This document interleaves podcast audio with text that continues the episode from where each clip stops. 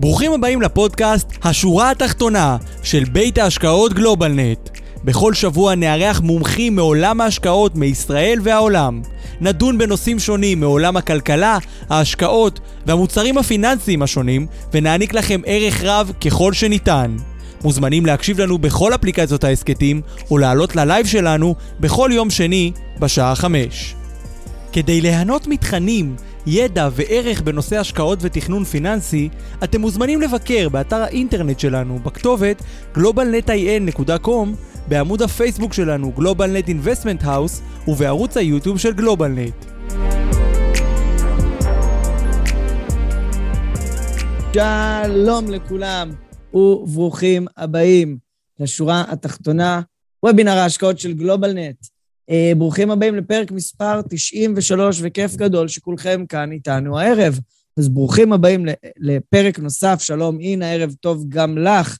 אני אורן דוברי מגלובלנט, ואנחנו נדבר היום על השקעות, ואולי לאחרונה דיברנו על מבני השקעה והזדמנויות השקעה וכל מיני עניינים כאלה, אבל היום אנחנו נדבר על השקעות, ואנחנו לא נדבר סתם על השקעות. לפרק היום קוראים איך להרוויח כמו הבנק במימון משכנתאות, ובעצם אנחנו הולכים לדבר על הנושא הזה, המאוד מעניין של מימון משכנתאות, כשאנחנו יודעים שזה בעצם אחד מערוצי הרווח המרכזיים של הבנק. כל הבנקים נלחמים על מי הכי טוב במשכנתאות, ויש את הסניפים הטובים במשכנתאות, ולא סתם הבנקים אוהבים משכנתאות, כי זה עולם עם בטוחות מאוד מאוד גבוהות. וכשאנחנו מסתכלים על הבנקים, על הדרכים שלהם להרוויח כסף, הרבה מאוד פעמים זה בעזרת משכנתאות. אז היום אנחנו נדבר על איזה השקעות, או איך עובד עולם ההשקעות שלנו כפרטיים, שבו אנחנו יכולים להשקיע את הכסף שלנו במשכנתאות, ממש כמו הבנק, ולכן שם הפרק שלנו היום הוא איך להרוויח כמו הבנק במימון משכנתאות. ואנחנו נארח כאן היום את דניאל מגונגל מאנגליה, שהוא שותף וראש מערך הפצה בבית ההשקעות מנסארד, בית השקעות בריטי, שאנחנו עובדים איתו שנים רבות, ויש לו כמה וכמה קרנות השקעה, בעיקר בתחום הנדל"ן, בין היתר בתחום מימון המשכנתאות. אז על זה אנחנו נדבר היום. ברוכים הבאים.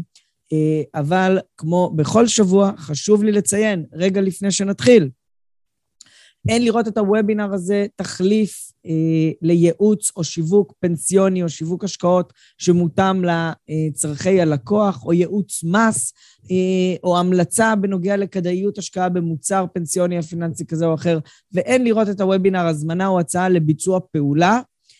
המידע הוא לידיעה בלבד ואינו מהווה תחליף לייעוץ המתחשב בנתונים ובצרכים של כל אדם ואדם. בשביל זה אנחנו מזמינים אתכם, את בני המשפחה שלכם, לפנות אלינו או לכל איש מקצוע שיעזור לכם בניתוח המצב הספציפי.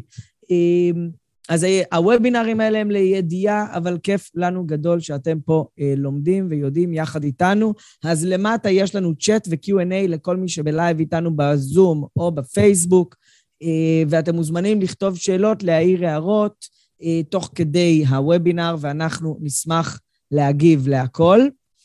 אנחנו בלייב, בפייסבוק ובזום, ולאחר מכן ההקלטות עולות לכל אפליקציות העסקתים כפודקאסט, והווידאו עולה ליוטיוב ולעמוד הפייסבוק שלנו. אז כיף גדול שאתם פה איתנו, ורגע לפני שנדבר על היום, בואו נדבר על שבוע הבא. שבוע הבא, אוהד וייגמן, יושב הראש שלנו, ידבר איתנו כאן על האם יש בועה בשוק ההייטק. לא יודע מי קצת עוקב בשבועות האחרונים, נראה שהבועה קצת מתחילה להתפוצץ או שלא. על כל זה אנחנו נדבר בשבוע הבא, ובעוד שבועיים אנחנו נארח כאן את טדי לין ונדבר על למה קופת גמל בניהול אישי היא המוצר הפיננסי הצומח ביותר בישראל. מעניין, בעוד 3 שבועות אנחנו נארח כאן עוד חבר שלנו מחוץ לארץ, ואנחנו נדבר על הזדמנויות בהשקעות ירוקות. איזה השקעות היום יכולות לתת לנו ביטחון בתיק ההשקעות שלנו? עוד הפעם, הלא שכיר, לא בבורסה, שמשקיעות בנכסים שיש להם השפעה סביבתית, חברתית, ירוקה. אז זה יש לנו בהמשך, ושלום לכל החברים שעלו היום לוובינר, ואני רואה אתכם כאן.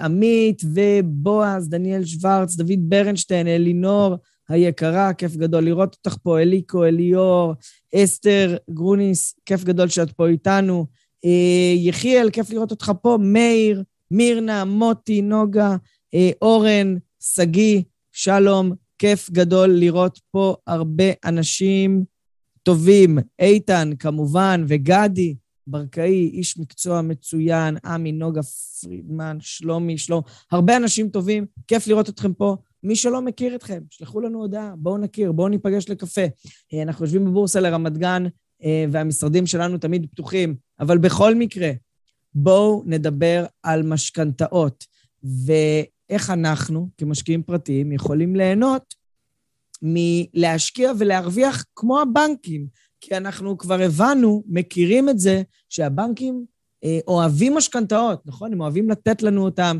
הם אוהבים להילחם עליהם, וכל בנק בארץ רוצה להיות מומחה למשכנתאות, אז בשביל זה הזמנו את דניאל מגונגל מבית ההשקעות מנסארד, לספר לנו קצת על עולם המשכנתאות כמו שהם מכירים אותו, שם כל מיני הזדמנויות השקעה מעניינות, שקיימות דרך גיוס כספים לצורך מימון משכנתאות חוץ בורסאיות. בואו נשמע על זה יותר. זה באנגלית, אני כמובן אתרגם תוך כדי. Daniel, you are invited to join us. Hi, Oren, how are you doing? I am good. How are you doing? Very good, thank you. Very good. Good seeing you. Likewise. Thank you very much for joining us. I hope you're excited and prepared. I'm always excited.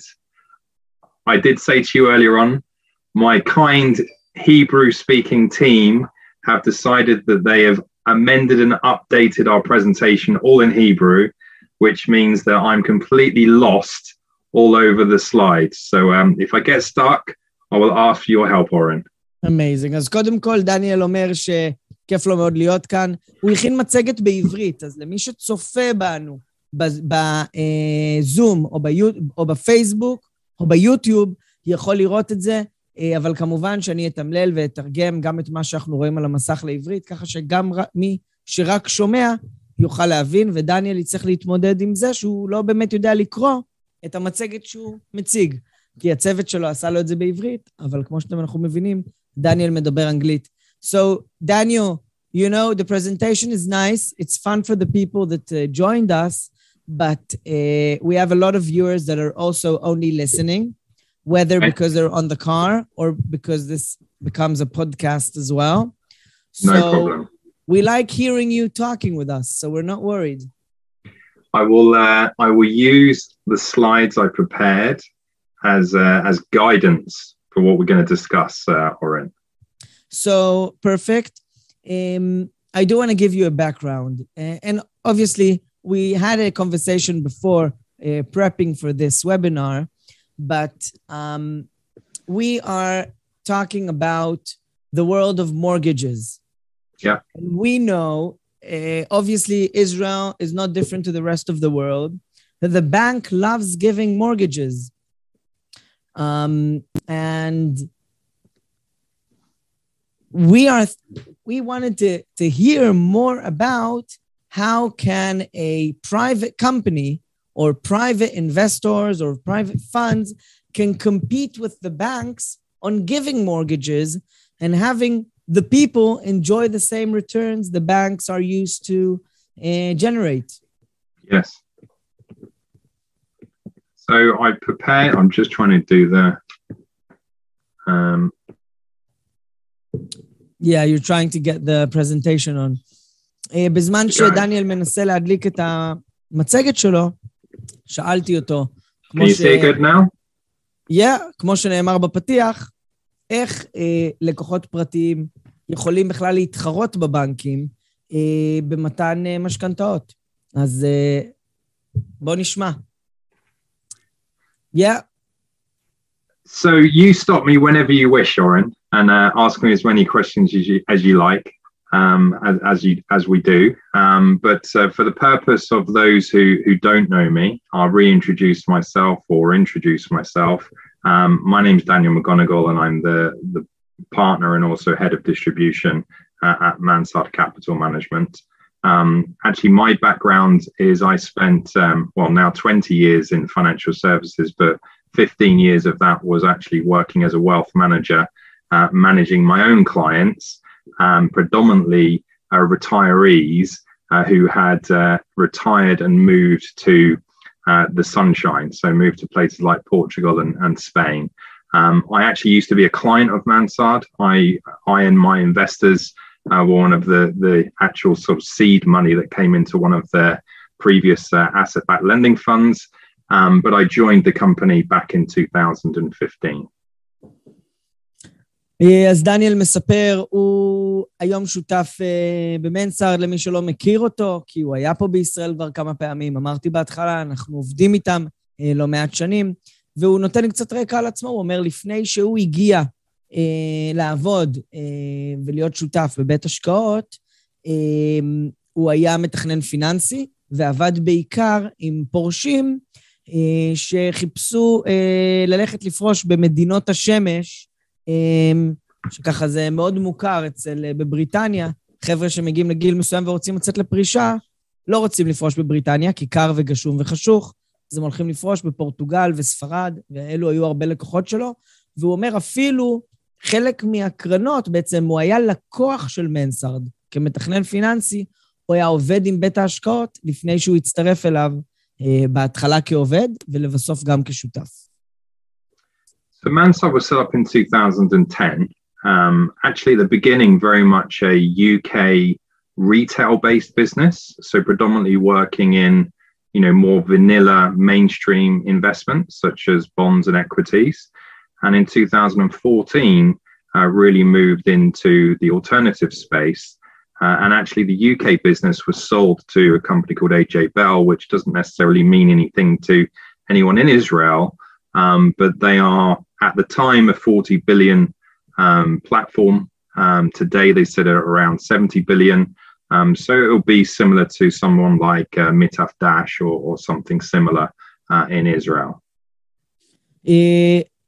בית ההשקעות נוסד בשנת 2010, ותחילה היה עוסק יותר בנכסים סחירים כמו מניות ואיגרות חוב. לאחר מכן העסק של ניהול התיקים נמכר לחברה מוסדית בשם AJ Bell. AJ Bell, I said that right? AJ Bell. AJ Bell. AJ Bell. כן. שהוא אומר, זה המקביל למיטב דש, או כל בית השקעות אחר, ומ-2014 ההתמחות שלהם זה בנכסים לא סחירים, זאת אומרת בנכסים מחוץ לשוק ההון.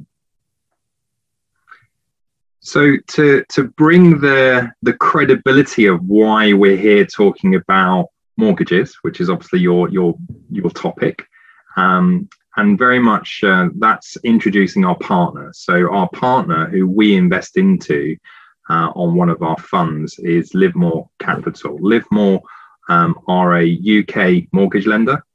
They specialise in the later life lending market. They're regulated by the UK regulator. They provide mortgages to people over the age of 55. As a team, they've got more than 200 years combined experience, which I'll go into in a little bit later. And they're backed by a tier one bank in the UK. Actually the fourth largest bank in the UK, which provides capital alongside us to issue mortgages with a £330 million credit line. And they work with the likes of S&P and Moody's and DBRS as a rating agency to actually look at the underlying risk of the portfolio that they're creating in terms of those mortgage pools.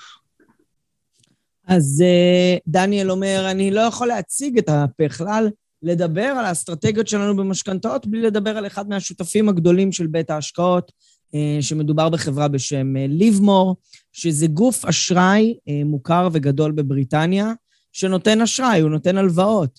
אני חושב שדיברנו על אשראי בעבר עם אוהד, הציג פה את עולמות האשראי, אבל לכל בית השקעות צריך שותפים מתפעלים. אז השותף המתפעל פה, לאסטרטגיה הזו זה אותו חברת ליבמור, שהיא נותנת אשראי, שהיא מתמחה במתן קווי אשראי לגילאי, למשכנתאות, לגילאי 55 פלוס בבריטניה. מעבר לזה, ליבמור מביאה למגרש גיבוי מוסדי של בנקים, שמספקים קו אשראי של מעל 300 מיליון פאונד. מה זה בעצם אומר? אם חלקכם ככה שואלים שאלות, בכל עסקה שמנסרד נכנסים אליה, שהקרנות של מנסרד נכנסים אליה, בנק מלווה מגיע וגם כן נותן חלק מהכסף. עושים את זה דרך ליבמור, שהוא אותו גוף מפוקח שנותן אשראי. Back to you, Dan. So I'm going to pick on a couple of key individuals that are at the Livemore Mansard team to again further hopefully strengthen the credibility of understanding this mortgage market. So firstly, if I look at Alison Pallett, she's a seasoned vet in the later life lending market. She actually spent 25 years at the Bank of Ireland before joining Livemore almost 3 years ago. If you look at Pat Bunton, he actually set up what is now one of the largest private mortgage brokerage is in the UK, starting at zero and actually at full capacity of it was around 900 mortgage brokers. So London Capital is one of the largest in the UK. Simon Webb is a new addition to the team. Simon actually is a very much an institutional sort of investor. Whereas he spent the last job he had was at Pollen Street. Pollen Street run a large book of UK mortgages and global credit alongside securitization. In fact, Pollen work with Phoenix in Israel. So the Pollen Credit Fund is actually bought or is a joint venture with Phoenix. Atal Bajpai was the ex-CEO of OneChova in Europe, and prior to that was the head of asset-backed securities at Lehman Brothers in the glory years between 1996 and 2003. So obviously before the GFC and when Lehman Brothers disappeared. So that gives some weight and some credibility, I hope, to the team in terms of their experience in mortgages and in particular mortgages and investments and securities. אז דניאל קודם כל מתחיל ומספר לנו על אנשי המפתח בארגון ועל הניסיון שלהם בניהול הזדמנויות השקעה כאלה ובמתן אשראי, אז הוא מספר ככה על הצוות, הוא דיבר על אליסון פלט שהצטרפה והיא מגיעה עם ניסיון מאוד רחב בתחום, פט בנטן, שהוא היועץ האסטרטגי שלהם, שהקים סוכנות של יועצי משכנתאות, שהגיע למעל 900 יועצים, אז הוא מכיר את העולם הזה מאוד מאוד טוב. ההצטרפות האחרונה של סיימון ווב, שמגיע מהעולם המוסדי בבריטניה, ניהל קרנות של משכנתאות בבריטניה, בגוף שקוראים לו פולן סטריט, שגם כן עבד עם הפניקס בישראל, אז הוא גם כן מכיר קצת את העבודה פה, מכיר את העבודה עם המוסדיים, ומעבר לזה הוא באמת מראה את הצוות הרחב שיש למנסרד בעולם הזה. אז אנחנו מבינים ככה שגם רף הכניסה פה הוא לא נמוך, כדי להיות שחקן שמתחרה עם הבנקים, אתה צריך אנשים עם ניסיון בעבודה עם הבנקים. אני כבר רואה ומזמין אתכם לשאול שאלות ספציפיות על נתונים ספציפיים של קרנות, ינתנו רק בפגישה אישית, זה פשוט החוק. אז מי שמעוניין לקבל פרטים, רן שאל מה היקף הכסף שיש היום בקרן, אז כמובן ששאלה כזאת היא עונים בפגישות אישיות. Yeah, let's continue. Okay, so getting into the bare bones of why we're here. So as I said, Mansard entered the alternative space back in 2014, really with a focus on asset-backed lending. Why did we enter into that? Well, we saw that investor appetite had significantly changed, and what those changes are to try and sort of capture here is that we're in a low interest rate environment. So that means that leaving your money in the bank simply is being corroded by inflation. So you're getting low interest rate, but inflation is higher than interest rates. Market volatility, you know, it used to be, again, when we set up the business in 2010, a hedge against equities was buying bonds. But now we see that bonds and equities are highly correlated to each other. They rise and fall together. And in fact, they're getting more and more volatile. And of course, COVID has just meant there's a lot of headline risk out there in that we're potentially, you know, at the end of a low period of volatility and at the end of a bull market. And then we're seeing, you know, there's big demand by individuals and institutions to buy asset-backed products. And there's also a premium being paid for these types of instruments. So, you know, if you're looking at large banks or large funds, large institutions, they've got a big appetite to buy alternative asset-backed products, whether that be mezzanine finance or senior debt against property, so fixed against real estate, or buy things like mortgages, where they're buying a long-term income and a long-term cash flow, and they're willing to pay a premium to fix that security, i.e. there's a fixed interest rate that is paid for a long duration that they can then match against their current obligations. So whether that's their deposit savings, whether that's other mortgages, whether that's other insurance products, and so on. פה דניאל מדבר על הביקוש, קודם כל להשקעות נבונות, ואנחנו בסופו של דבר זה אחד מהסיבות שיש ביקוש מאוד גדול לוובינר הזה, ובכלל למה שאנחנו עושים, שזה השקעות חוץ בורסאיות. אז קודם כל יש כאן שני משתנים שדיברנו עליהם, וגם נדבר עליהם בשבוע הבא, כשנדבר על הבועה בשוק ההייטק, וזה הריבית, וזה התנודתיות והתמחור הגבוה בשוק ההון. אז קודם כל, הריבית, אנחנו יודעים, היא בשפל היסטורי. אנחנו מדברים על סביבות ריבית מאוד מאוד נמוכות, בין 0 ל-1% בעולם המערבי, ונכון, אנחנו צופים שהריבית תעלה, אבל אנחנו לא צופים שהיא תעלה למספרים יוצא דופן. ובאזורי הריבית הנמוכים האלה, גם אנשים רוצים לקחת הלוואות, וגם אנשים מחפשים להשקיע. זאת אומרת שאנשים מחפשים איך בינתיים הם משקיעים. ורן, אתה צודק שהאינפלציה כבר 6% בבריטניה, אבל אנחנו רואים שהמדינות המערביות לא ממהרות להעלות את הריבית בצורה קיצונית מדי, ולכן יש ביקוש גם כן לקחת את ההלוואות, את המשכנתאות, וגם כן ביקוש להשקיע במשכנתאות. תנודתיות גבוהה ותמחור גבוה בשוק ההון. אנחנו הרבה פעמים מסתכלים על הסיכון שבמניות, שמה שמגן עליו זה האג"ח. נכון? אם אני רוצה להגן על עצמי מניות, אני אקנה אג"ח. אבל מזמן אנחנו רואים שיש קורלציה מאוד מאוד גבוהה בין מניות לאגרות חוב. כשהמניות עולות, אגרות החוב עולות, כשהמניות יורדות, אגרות החוב יורדות. אגרות החוב כבר לא מגנות עלינו בתיק, מה שגורם למשקיעים לחפש אפיקי השקעה מתאימים. אנחנו כבר לא רוצים לשים הרבה כסף באגרות החוב, כי אגרות החוב מכילות בתוכם סיכון ללא סיכוי. Wait, go back a slide, I'm in the middle. הנקודה הבאה, שהיא מאוד מעניינת, זה איך הגופים המוסדיים מסתכלים על תיקים כאלה. כשאנחנו מדברים על חברות ביטוח, על קרנות פנסיה, על בנקים, על גופים שמנהלים סכומי כסף מאוד מאוד גדולים, והם צריכים למצוא לזה פתרונות איכותיים, הם לא רוצים ללכת לאגרות חוב או למניות, כי יש שם סיכון מאוד גבוה, הם מחפשים, פה אפילו נאמר, משוועים לנכסים תזרימיים ארוכי טווח בעלי תנודתיות נמוכה.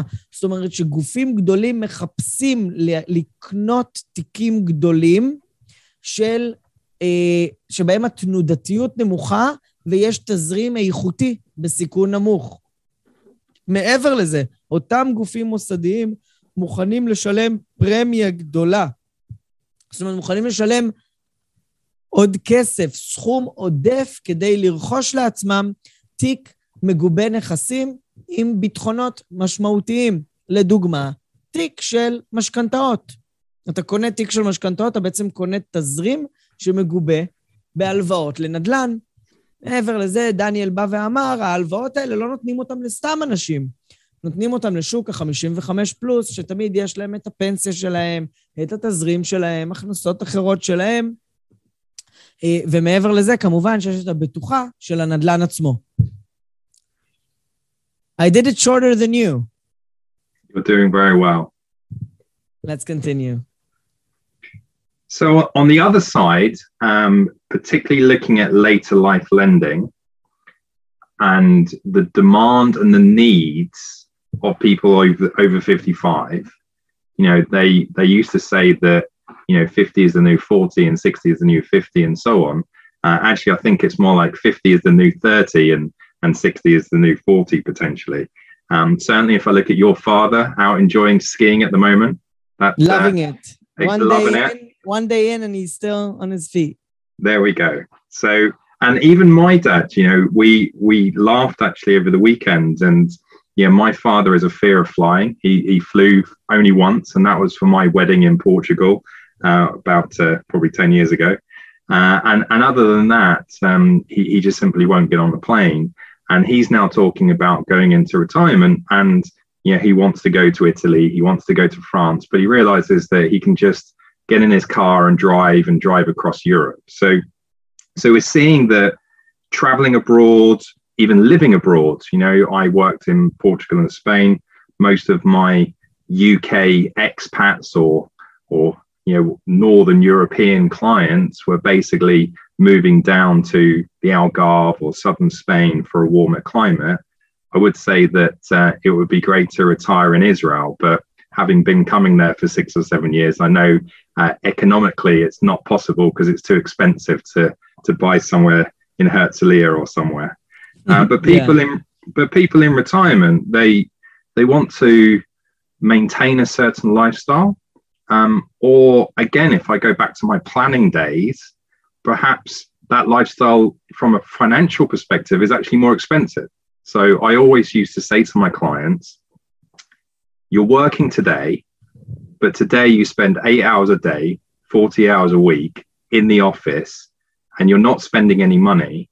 And all you're doing is maybe grabbing a sandwich at lunchtime.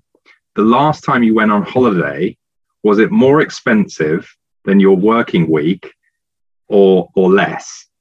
The answer for me for sure is it's more expensive going on holiday. You're now retired and you're on holiday every day. So we find that the over 55s community is a term we have in the UK is held mortgage prisoner. So they're stuck inside their premises and they're unable to refinance their home simply because of age. And that is the archaic nature of the approval process that you have at the banks that is simply just not set up for people in the later life.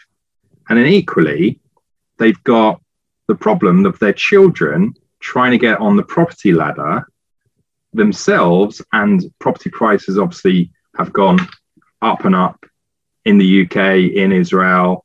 A first-time buyer in the UK is now over the age of 55.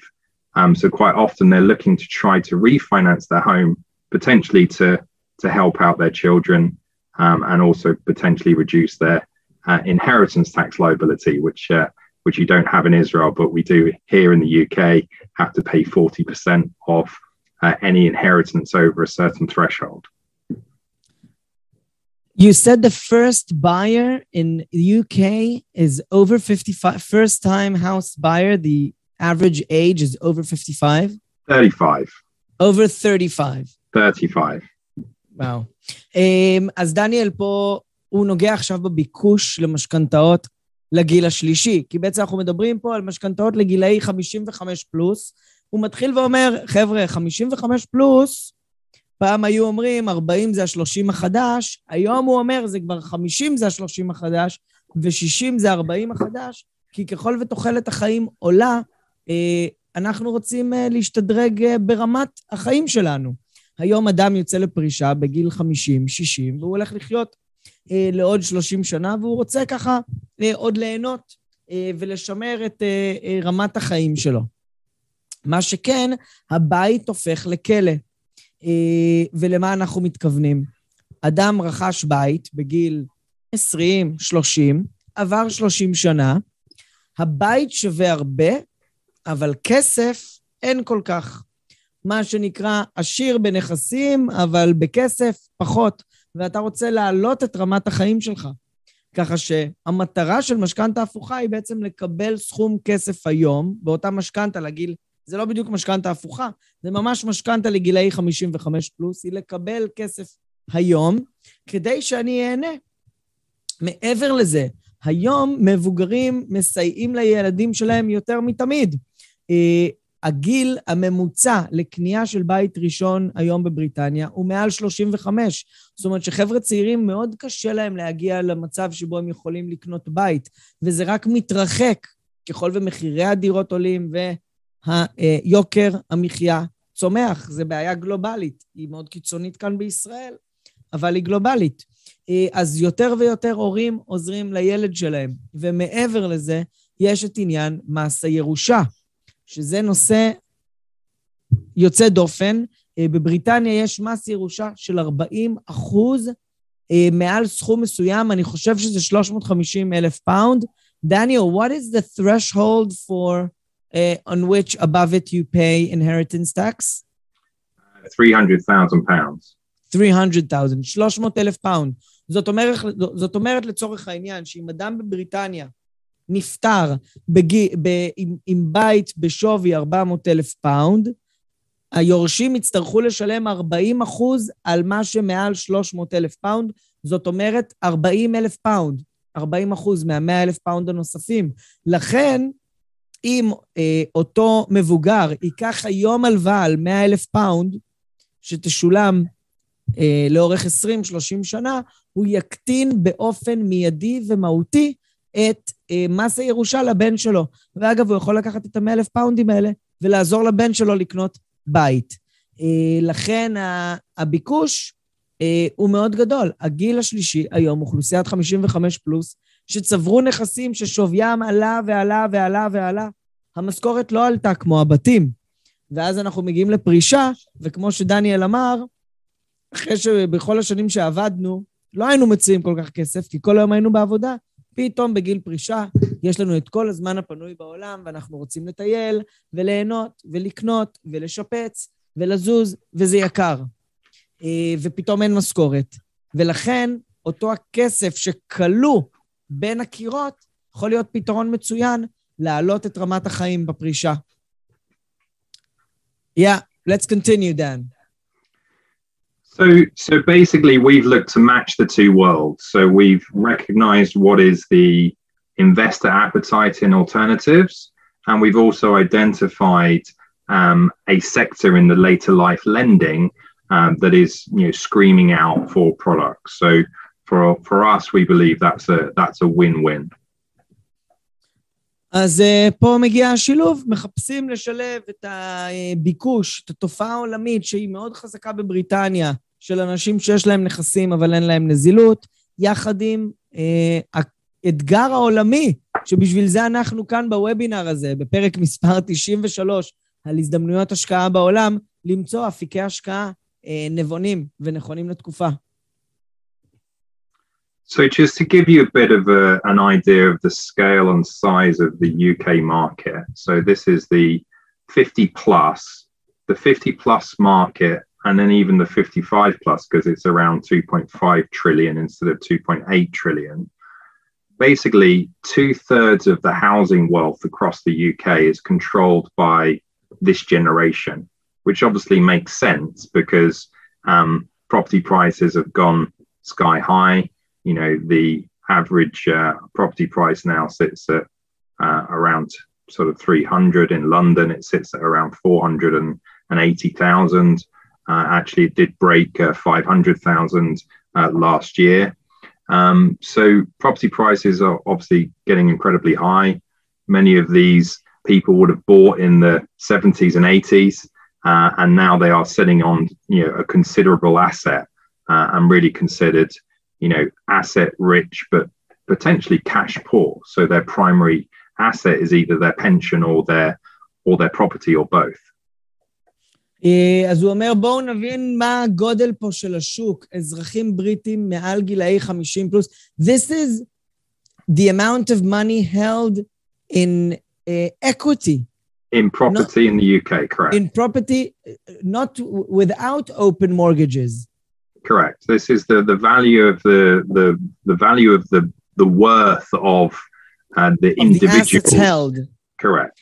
כן, אז בעצם 2.8 טריליון פאונד מוחזקים אצל אזרחים בריטים מעל גיל 50, 2.5 טריליון פאונד, גיל 55 פלוס, 75% מההון של הנדלן, של הדיור בבריטניה, יושב לא ממונף, לא בהלוואה, לא במשכנתא פתוחה, יושב מוחזק בשווי הקירות בכל בריטניה בגילאי ה-50 פלוס. המון כסף, שווי פיזי של כסף, לא ממונף, בלי משכנתאות, שיושב אצל מבוגרים, שככל הנראה שהנכס העיקרי שלהם הוא אותו בית. אלה לא אנשים עשירים. אלה אנשים שככל הנראה הבית שלהם, או קרן הפנסיה שלהם, היא הנכס העיקרי שלהם. וזה כנראה בתים שהם קנו בשנות ה-70, שנות ה-80, שזה עלה להם פירורים, הם לאו דווקא טייקונים, אבל יש להם נכס שבהרבה מהמקרים הם גם גרים בו, וככה קצת קשה להם למכור, להחליף, כן, גם אם להחליף, זה עדיין עולה הרבה כסף להחליף בית. ואנחנו מבינים כמה כסף בעצם נמצא אצל אותם אנשים, לא ממונף, יושב ופחות או יותר מחכה, שהממשלה תיקח עליו מס ירושה.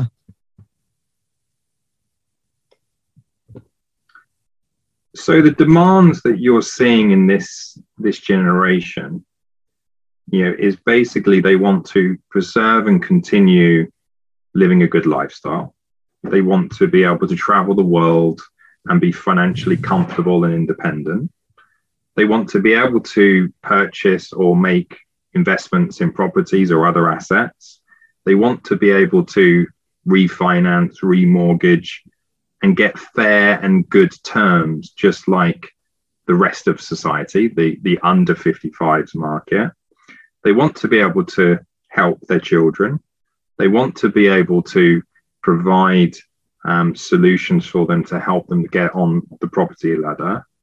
But quite frankly, if you look at this age demographic, they currently have around 20 billion of debt, and that's going to rise to around 2030 to around 39 billion, so more than double.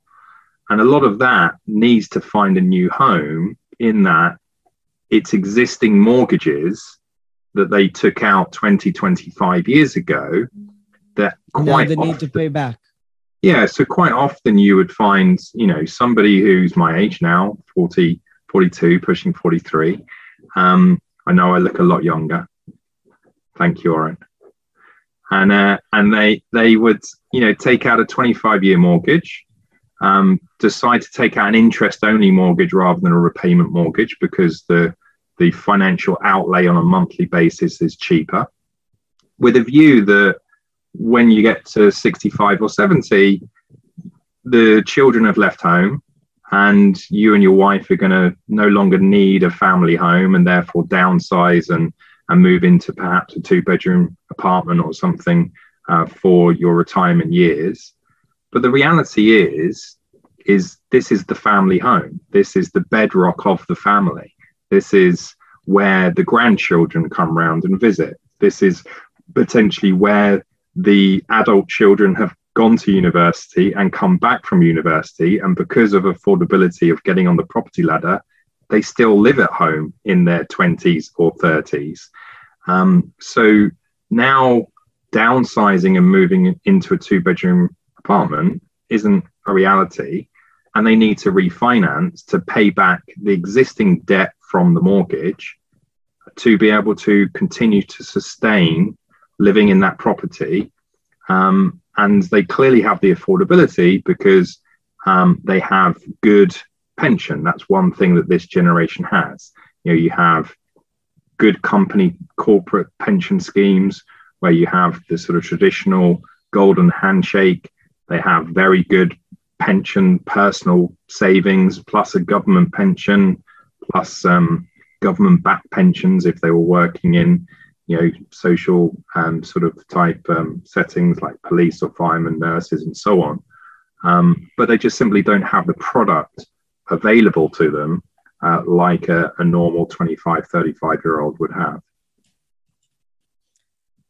טוב, פה הוא מדבר קצת יותר לתוך אותה אוכלוסייה. נקודות מעניינות בנוגע לאוכלוסיית ה-55 פלוס, אז דיברנו על זה שהם רוצים לשמר את רמת החיים שלהם בפרישה, ודיברנו על זה שהם רוצים לטייל בעולם ולחיות חיים נוחים. הם גם רוצים לבצע השקעות ולרכוש נכסים, והם רוצים לקבל תנאים טובים להלוואות שלהם. ופה אנחנו נכנסים לנקודה מאוד מעניינת, שזה הלוואות משכנתאות בריבית בלבד. זה היה מאוד מאוד מוכר בבריטניה, בעצם משכנתאות בלון, שמגיע סוף התקופה, וצריך לשלם חזרה את החוב. סוף תקופת המשכנתה. וההיגיון אומר, זה כשאנחנו מגיעים לגיל 60, נמכור את הבית, נסגור את משכנתת בלון, ועם מה שנשאר נקנה בית קטן יותר. אבל בפועל, בסופו של דבר, זה לא באמת מה שמשפחה רוצה לעשות בגילי 55 פלוס. זה הבית שהילדים עדיין גרים בו, כי קשה לרכוש נדלן בבריטניה, כמו במקומות אחרים בעולם. אז אנחנו רואים הילדים עדיין גרים, הם הולכים לאוניברסיטה וחוזרים, ואפילו בגילי 20-30, אנחנו גם מכירים את זה מישראל, הם עדיין גרים בבית. זה המקום שהנכדים מגיעים אליו ונמצאים בו. אז מהו בעצם הפתרון? הפתרון הוא להחזיר את המשכנתה, ולקחת משכנתה חדשה לגילי 55 פלוס, בתנאים אטרקטיביים יותר. והנה כבר שואלים פה כל מיני שאלות, דוד ברנשטיין, אז איך אנחנו כמשקיעים יכולים לעזור לבני ה-55 האלה? אז כמובן שאתם מוזמנים לדבר איתנו על כל מיני קרנות השקעה שמשקיעות בקרנות, לדוגמה של מנסארד, שהכסף הולך כדי לממן את אותם עסקאות הלוואה. מעבר לזה, הנתון כאן, שהיקף החוב בבריטניה, עומד על 20 מיליארד פאונד לגילי 65 פלוס, וצפוי להגיע ל-40 מיליארד פאונד עד 2030, שזה לא כזה רחוק, בעצם מראה כמה חוב מגיע לפרעון על ידי משכנתאות בלון, שהוא צריך למצוא איך משלמים אותו חזרה. והתשובה היא כמעט בכל המקרים, אלא אם מקטינים את הבית, לעשות מחזור, ולקחת משכנתה נוספת לגילי 55 פלוס. Let's continue. I'm conscious, I think we got about 2 minutes left, is that right? Or we got 15 minutes? No, we have 16. 16, okay, I wasn't sure whether it was 45 or an hour. Okay, yeah. Fine, perfect. Okay, so the last slide talks about what they want, and the reality is, they're in a position that their children are going to inherit their property with minus 40%, as we talked about. They potentially need to sell their house. They're stuck in mortgages that have got high interest rates, and therefore potentially they're having to give up their dreams. And this isn't going to go away or change because we're currently sitting in and seeing that there's, you know, 12.7 million people currently over the age of 65. That's a number that's going to continue to grow both in the UK and globally with 2.1 billion people over the age of 60. And an interesting statistic actually in women, 29.2% of people born after the age of 2018 will live to beyond 100. So yeah, we're getting older and older. Crazy statistics. חברים, שימו לב, אני חושב שהנתונים פה הם יותר מעניינים ופוקחים את העיניים מהרבה וובינרים שעשינו והרבה מידע ששותף כאן. זה ממש כתוב, אבל אני אקריא למי שמקשיב לנו בפודקאסטים. אז אנחנו מדברים על אוכלוסיית ה-60 פלוס, שנאלצים להשאיר 40% מההון שלהם, למס הירושה בבריטניה, למכור את הבתים שלהם, לשלם ריביות ועמלות גבוהות, ולוותר על החלומות שלהם. אבל בואו נדבר קצת על האוכלוסייה הזאת של גילי ה-60 פלוס.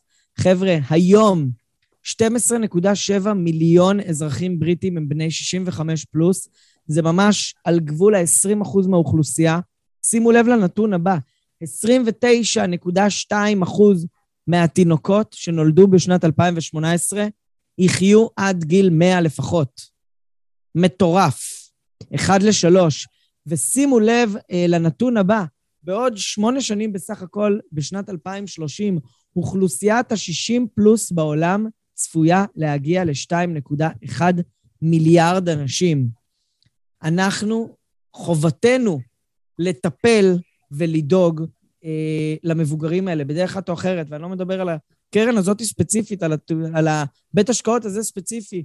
אנחנו, יש לנו פה בעיה גלובלית שהיא ברכה, כן? אנחנו חיים יותר, אבל זה ממש אתגר מקרו-כלכלי של איך אנחנו יכולים להכלס כל כך הרבה אנשים שהם בפרישה, שהם לא עובדים, ויש להם עוד המון שנים קדימה.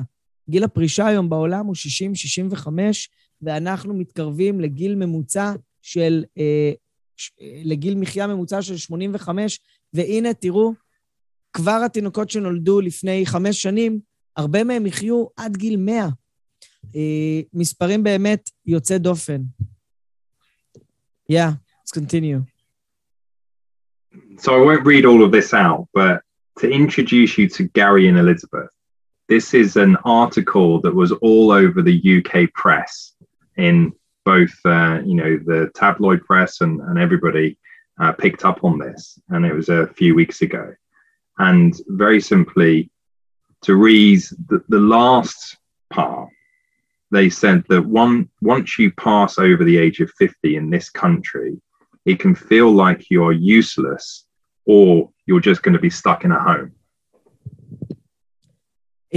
בעצם דניאל מקריא כאן כתבה שפורסמה בכל העיתונים בבריטניה, שבעצם על זוג, סיפור פה של גרי ואליזבת, שהלכו לקבל הלוואה, כי הם רצו לקנות עוד נכס. אנחנו חיים בבית, אנחנו צברנו קצת, בוא נקנה עוד נכס.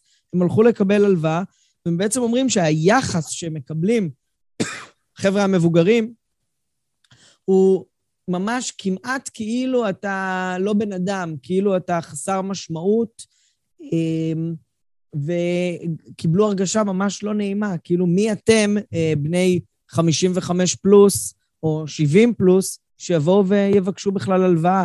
הרי כמה שנים עוד יש לכם כדי להחזיר אותה? So I'll share that article with you. It was all over the news actually a couple of weeks ago. Please do. So basically what are retirement interest only mortgages? A retirement interest only mortgage was basically the need was identified by the UK regulator and RIOs were These are the old mortgages, right? So these are the current mortgages. So retirement interest only mortgage were introduced by the UK government and the regulator back in 2018. And this is, in Israel, you have reverse mortgages, which we call equity release. So what they looked at is that people were forced into reverse mortgages, whereas the interest rate looked relatively low. But because of the compounded nature of that interest rate, in actual fact, what actually happened is by the time they got to the end of their life and passed away, very little capital was left and equity in the property to then pass on to the children and grandchildren. אז פה אנחנו מדברים על המדינה פה פעלה. הרגולטור, ה-FCA, זיהה את העוול, את הבעיה, את האתגר, ואישר משכנתאות בריבית בלבד לגילי ה-55 פלוס. זה משכנתאות מגורים סטנדרטיות שנועדו ללווים מבוגרים, וההלוואה נפרעת, זאת אומרת שמחזירים ריבית בלבד, וההלוואה נפרעת רק שאנחנו מגיעים לפטירה, מחירת הנכס, ומעבר למוסד סיעודי. מאוד מעניין. Yeah. So a retirement interest-only mortgage is an interest-only mortgage, but for people that are over the age of 55. So it's considered just a normal traditional mortgage by the regulator. And basically lenders can seek repayment either at the end of their life, or if they move into long-term care, or if indeed they sell the property. So they're the three key end dates. So they pass away, they move into long-term care, or they sell the property and repay the loan and any interest that may be still due. אז טוב, דניאל אמר פחות או יותר מה שאני אמרתי, ככה בזכות המצגת, אמרתי את זה לפניו, אבל הפירעון הוא מתי שהזוג המבוגר נפטר, ואז בעצם מוכרים את הדירה, או שהיורשים יכולים להעביר את הכסף, או כשהזוג מחליט למכור את הנכס, הוא צריך להחזיר את ההלוואה, או כשהוא עובר למוסד סיעודי. עד אז משלמים ריבית חודשית בלבד על המשכנתה, ובעצם נהנים מהכסף היום, מאותו כסף שנעול בקירות. So the benefit of this is basically they have a fixed amount that they borrow, and they have a fixed interest amount every month at a fixed rate for the rest of their lifetime. אז הפתרון הוא שנותנים להם סכום פיקס, נותנים להם עכשיו 400,000 שקלים, והם משלמים על זה, על אותה הלוואה, על אותה משכנתה, ריבית קבועה. לאורך כל חיי המשכנתה, ועד שפטירה, מכירת הנכס או מעבר למוסד סיעודי. אני רואה שיש פה כל מיני שאלות. There's also, it's all in Hebrew, but you see there's a lot of comments going. One is asking, what happens if the interest starts rising? מה קורה אם הריביות מתחילות לעלות בשוק? So the interest rate is fixed for the borrower. So the borrower has a fixed interest rate. So if it's a 4% interest rate and they take out what is called a fixed for life mortgage, that 4% stays for the next 30 years if that's how long they live. Now, in terms of on our side, to protect ourselves from interest rates rising, our portfolio is fully hedged, so we don't therefore have any risk of future interest rate rises of mortgages that are already issued. But then if you have mortgage rate or interest rates rise, which they have done in the UK recently, then the headline rate in the mortgage market will also rise. So basically, we can change from 4% to 5% because if that's the more competitive market rate. But yeah, the borrower's got a fixed rate. We are protected from hedging that fixed rate, and future interest rate rises means that we can amend and change the borrowing rate if we need to. בעצם שאלתי אותו מה קורה בסביבות של ריביות משתנות, אז הוא אמר קודם כל הלווה מקבל הלוואה לכל החיים. זאת אומרת שאם הוא לקח משכנתה ב4%, זה המשכנתה שהוא ישלם לכל החיים. הוא אומר מאחורי הקלעים יש מערכת יחסים בין מנסארד לאותו בנק לווה לליבמור, ושם יש גידור על הכסף שניתן, ולכן אם הריביות עולות, כך גם, אם הריביות בשוק עולות, כך גם הריביות שמקבלת בית ההשקעות בחלק שלה של מימון העסקאות. מאוד מעניין, אני רואה שיש פה עוד לא מעט שאלות. There's a bunch of questions, but maybe we can try wrapping up. So we have some time for questions. Sure. Now we have only 6 minutes left. So I will add on the whole question of interest rate rises because that could be a whole session in itself. But the other protection that we have is, remember, the borrower to get a mortgage. Actually, this is on the next slide. To get it, to get a mortgage is predominantly linked to them having a very good pension. That pension is either going to be a government pension, a corporate pension, or a private pension where they could buy an insurance, i.e. a fixed income. Now, in all three of those scenarios, there is a rise linked to inflation or CPI or RPI. So the borrower's ability to pay, well, their income is increasing in line with inflation or interest rates. Anyhow. Right. So it's not, is it prime or is it fixed rates? So it's prime borrowers, but it's fixed rate mortgages. So you will take out a fixed mortgage for 5 years, 10 years, 25 years, or fixed for life. But I'm saying the ability of that borrower to pay and pay the interest rate is often linked to their income, and their income is predominantly their pension. And their pension is also normally protected against inflation and interest rate rises because it will rise at X percentage above RPI or CPI or what have you, depending as to the type of pension scheme. So the amount of income that they're generating also rises if interest rates or inflation rises. But will they need to pay more? No. So the rate that they will pay will stay the same. But the income that they're earning, if inflation goes up, which obviously it is at the moment, then that diminishes their wealth, right? And that diminishes their income. But every year, their income is increasing as well. בעצם הוא מספר כאן הלווה פה, או סוג ההלוואה, ואגב, זה למה גם כן הבנקים אוהבים את זה, תמיד מדברים על בטוחה, כשאנחנו מדברים על הלוואה, על אשראי, אנחנו תמיד שואלים מהי הבטוחה, וכולנו יודעים שבטוחת נדל"ן נחשבת אחת הבטוחות הסולידיות ביותר. כמובן, יש תמיד מקרי קצה, מה שקרה ב-2009 בדרום ארצות הברית, אבל ככלל, נדל"ן הוא בטוחה מצוינת. וכשאנחנו הולכים ומסתכלים על לווי גילי ה-55, זה תמיד ההלוואה המרכזית על הנכס, אם לא היחידה, כשהיא מוגנת על ידי הפנסיה, אם זה פנסיה תקציבית או פנסיה פרטית, ככה שגם אותו תשלום תקופתי שמשולם לבית המשכנתאות, הוא מוגן על ידי הפנסיה, שהפנסיה בעצם משלמת את הריבית על המשכנתה. Questions? Amazing. טוב, אז הנה, אז דניאל מזמין אתכם לשאול שאלות, כי נשארו לנו 3-4 דקות, אז אתם יכולים לשאול שאלות עכשיו. We already have some a question, if you can get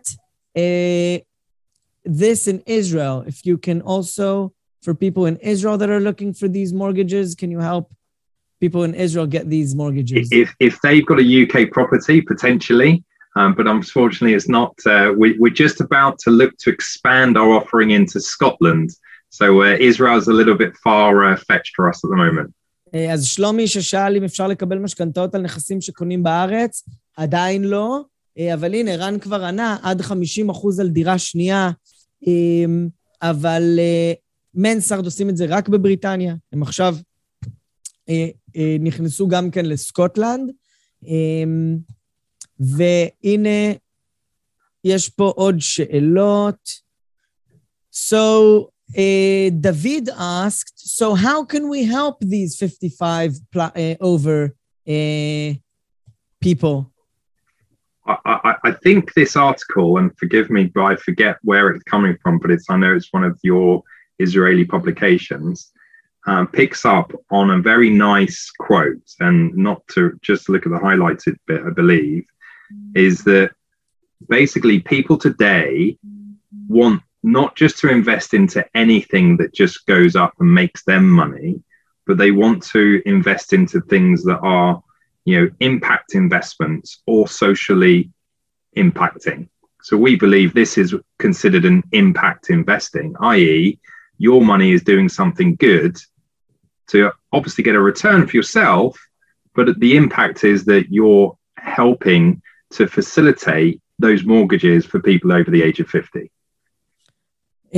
אז דניאל אומר, טוב, אז למה להשקיע בנו? יש לזה גם כן, זה השקעת אימפקט, זה גם כן השקעה חיובית לסביבה, לא רק שהיא השקעה מעניינת ונותנת אלטרנטיבה להשקעות, להלן השקעות אלטרנטיביות, אלא גם שאנחנו תומכים באוכלוסייה, ובעצם, טוב, אנחנו נדבר על זה בסוף החודש, על השקעות באנרגיה ירוקה ובאנרגיה מתחדשת, אבל גם כאן יש לנו השקעה עם אימפקט חיובי, והנה יש כאן כתבה מכלכליסט, שבעצם יותר ויותר משקיעים מעוניינים להשקיע את כספם כדי להשיג תשואה, אך גם בהתאם לערכים שבהם הם מתאימים, בהם הם מאמינים.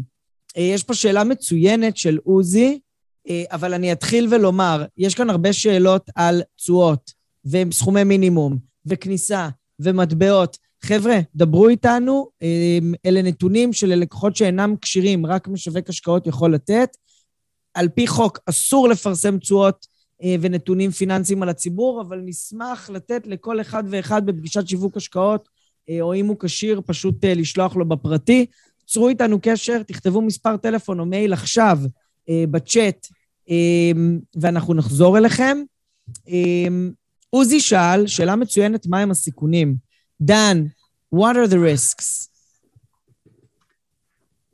So we've discussed interest rate rises. So we've identified that risk. There is a number actually I put here, which I think maybe if we have time, we can go through these.